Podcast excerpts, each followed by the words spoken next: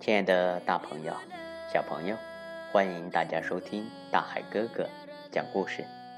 今天大海哥哥继续给大家讲《好宝宝健康成长系列》，教孩子们掌握正确的自救方法，有效保护自己。这本书由浙江少年儿童出版社出版。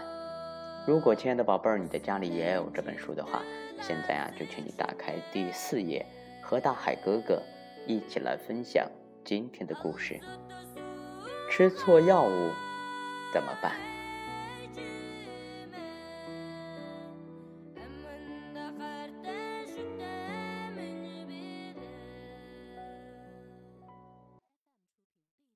小茹这两天生病了，头啊一直昏昏的。吃药时间到了，她看到妈妈在厨房里忙着做饭，便自己。去拿药吃。小茹刚吃完药，妈妈就出来了。妈妈看到小茹手上的瓶子，惊恐的问道：“小茹宝贝，你你吃了瓶子里的药？那是奶奶的呀，你的药在我的房间呢。”糟糕，小茹吃错了药，这该怎么办呀？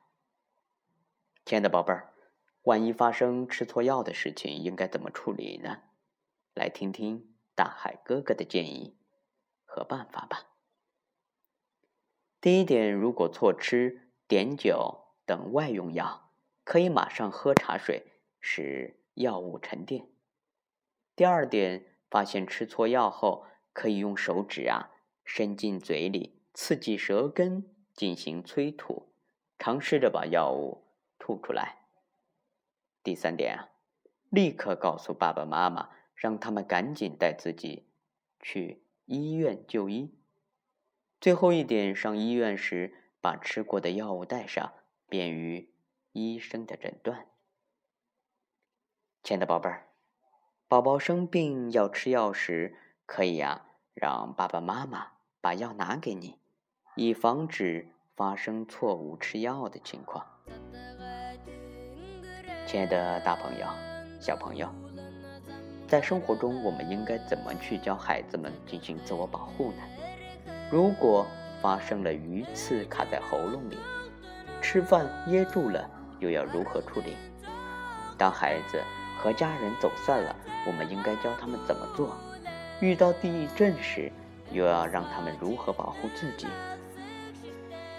生活中啊，总会遇到各种意外，在没有大人保护的情况下。孩子要学会自救，设法避免悲剧的发生。亲爱的宝贝儿，一起来听大海哥哥讲故事，学习一些自救的本领。只有了解更多的自救方法，才能沉着应对各种危险，成功自救。好了，亲爱的大朋友、小朋友，我们明天见哦。